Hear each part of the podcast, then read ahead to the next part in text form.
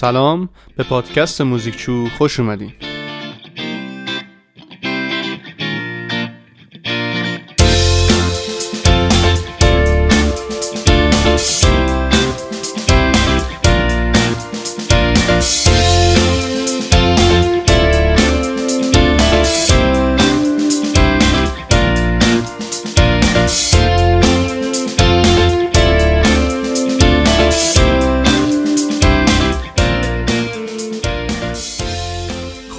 سلام عرض می‌کنم خدمت همه شنوندهای خوب موزیکچو. سه تا مطلب رو خیلی سریع میگم و بعد میریم به سراغ ادامه تاریخ موسیقی. یک عذرخواهی می‌کنم بابت این تاخیر طولانی که به وجود اومد. من خودم درگیری سری کارهای دیگه بودم و در عین حالم برنامه ریزی برای ادامه موزیکچو که حالا در آینده می‌بینیم که چه اتفاقاتی خواهد افتاد. دو یه تشکر جانانه و از ته قلب از همه شما رفقایی که این مدت پیگیری کردین تکس دادین و نظرتون رو من منتقل کردین منتظر قسمت های بعدی بودین. و دوست داشتین پادکست رو و این انرژی خوبتون رو من منتقل کردین خیلی خیلی ممنونم. این خیلی خیلی واسه من ارزشمنده. خیلی به من انرژی میده برای ادامه ماجرا. و امیدوارم که قسمت های بعدی رو هم دوست داشته باشین.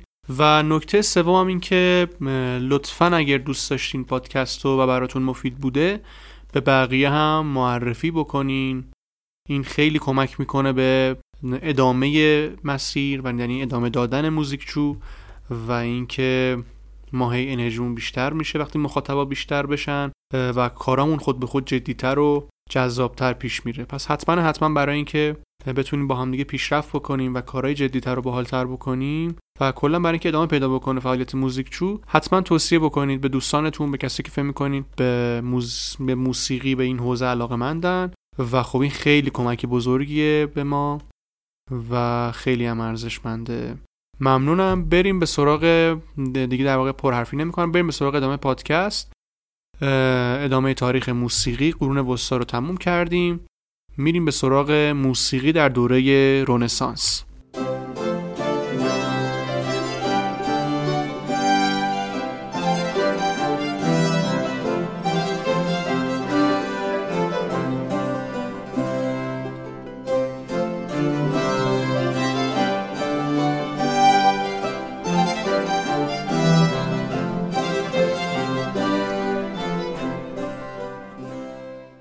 خب من سعی کردم که قسمت ها رو کلا کوتاه بکنم کوتاه کوتاه باشه که بازدهیش فهم کنم که بهتر باشه. این قسمت خیلی کوتاه راجع به فضای اجتماعی رنسانس حرف می‌زنیم.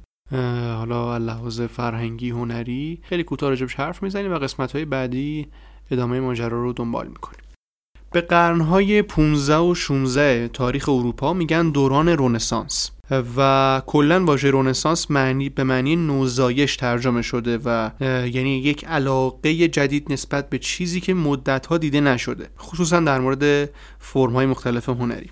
رونسانس عصر کاوشگران و ماجراجویان بوده. مثلا سفرهای کریستوف کلم تو این دوره اتفاق افتاده و همچنین مثلا روحیه کنجکاوی و فردگرایی غالب بوده و شخصیت مثل لئوناردو داوینچی تو این دوره زندگی می‌کردن که خب هم نقاش بوده هم مجسم ساز بوده هم مهندس معمار بوده دانشمند بوده موسیقیدان برجسته بوده. خلاصی آدم چند بودی بوده و این خیلی توی رونسانس ارزشمند بوده و آدما رفتن به این سمت که از جنبه های مختلف بتونن خودشون رو ارتقا بدن. و جریان فکری رونسانس هم متمرکز بوده بر زندگی و دستاوردهای دنیوی انسان. برخلاف قرون وسطا که خب به زندگی اخروی و بهشت و دوزخ می پرداختن تو این دوره انسان و دستاوردهای دنیویش خیلی مهم میشه که بهش میگن انسان باوری یا اومانیسم. این خیلی اهمیت پیدا می‌کنه. با اینکه خب اومانیستا مسیحی مسیحی بودن و مؤمن بودن ولی خب خیلی علاقمند میشن به آینهای پیشا مسیحی به فرهنگ های پیشا مسیحی قبل از مسیحیت مثل اون در واقع فرهنگ هایی که توی یونان و روم باستان بوده و کلا عاشق این زیبایی های کهن و باستانی میشن و ادبیات جهان باستان خیلی طرفدار پیدا می‌کنه دوباره. مثلا اندام برهنه انسان موضوعی که توی قرون وسطا خیلی نکوهش می‌شده و شرماور بوده و پوشو... میپوشوندنش توی دوران رنسانس خیلی محبوب میشه و تو هنرهای مختلف بهش می‌پردازن که حالا باز در ادامه بیشتر راجبش حرف می‌زنیم. کلا اگه بخوایم تفاوت‌های رنسانس و قرون وسطا رو بگیم به این موارد باید اشاره بکنیم که خب رنسانس انسان و زندگی دنیایی مهم میشه در که قرون وسطا خب زندگی اخروی و بهشت و دوزخ مهم بوده. مسیحیت خیلی پررنگ بوده توی قرون وسطا ولی اینجا خب فرهنگای پیشا مسیحی و باستانی خیلی محبوب میشن. توی قرون وسطا نمادهای مذهبی بیشتر توی آثار دیده می‌شده مثلا توی نقاشی ها توی کار مجسم سازی بیشتر از واقع نمایی به نمادهای مذهبی پرداخته می شده ولی توی رونسانس خیلی به سمت واقع نمایی میرن واقع گرایی میرن و اومانیسم تاثیر خودش رو همه چیز می‌ذاره از جمله هنر و خب اندام برهنه انسان خیلی موضوع مهمی میشه بهش پرداخته میشه. توی قرون وسطا نقاشی ها خیلی تخت بودن و عمق نداشتن. در که توی رونسانس پرسپکتیو خطی به وجود میاد باز به خاطر همون واقع نمایی تمایل بیشتر به دیدن واقعیت از تکنیک پرسپکتیو استفاده می‌کنن برای اینکه چیزها رو بتونن واقعی تر به تصویر در بیارن مثلا باز مریم مقدس که توی قرون وسطا یه دخترک آسمانی بوده توی دوران رنسانس تبدیل میشه به یک زنی جوان و زیبا. باز خب دنیایی تر میشه. توی قرون وسطا کلیسای کاتولیک همونجوری که دیدیم خیلی قدرتمند بوده در که توی دوران رنسانس به خاطر اون جریان اصلاح طلبی پروتستان که به وجود میاد این قدرت کلیسای کاتولیک پایین میاد و تاثیرش خب توی موسیقی هم در ادامه می‌بینیم. آموزش توی قرون وسطا در انحصار کلیسا بود اگه یادمون باشه. ولی توی دوران رنسانس از انحصار کلیسا خارج میشه و تحصیل یه جوری نماد جایگاه اجتماعی میشه. و اونایی که طبقه مرفه بودن اشراف بودن یه سری در واقع دانشوران رو استخدام می‌کردن یه سری رو استخدام می‌کردن که به بچه هاشون تدریس بکنن یاد بدن چیزهای مختلف رو.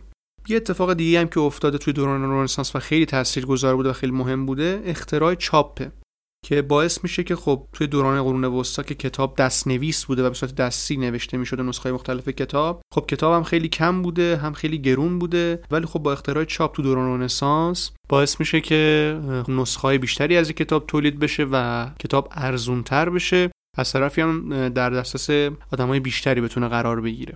و خب این تاثیرهای زیادی داشته که جلوتر بهش می‌پردازیم.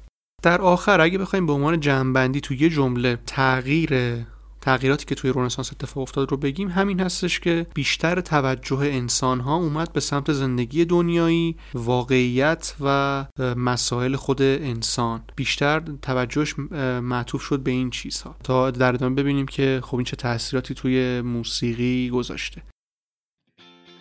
پادکست موزیکجو رو من حسام فرانی می‌سازم. امیدوارم که دوستش داشته باشین و بتونه کمک بکنه به همه آدمایی که علاقه مندن به موسیقی. و می‌خواین که بیشتر از اون سر در بیارن. امیدوارم که دوستش داشته باشین. امیدوارم که توصیه بکنین به بقیه این پادکست رو. لینک کانال تلگرام موزیکچو و page اینستاگرام موزیکچو رو توی توضیحات پادکست قرار میدم. از اونجا می‌تونید که با در واقع های ارتباطی ما در ارتباط باشین نظراتتون رو من منتقل بکنین حتما حتما خیلی برای من ارزشمند و مهمه و کمک می‌کنه به بهتر شدن پادکست. و خب توی اینستاگرام و تو تلگرام خب یه سری اطلاعاتی رو قرار میدم برای هر قسمت که می‌تونه تکمیل کننده ماجرای پادکست باشه. امیدوارم که خیلی خوب باشین. تا قسمت بعدی خدا نگهدار.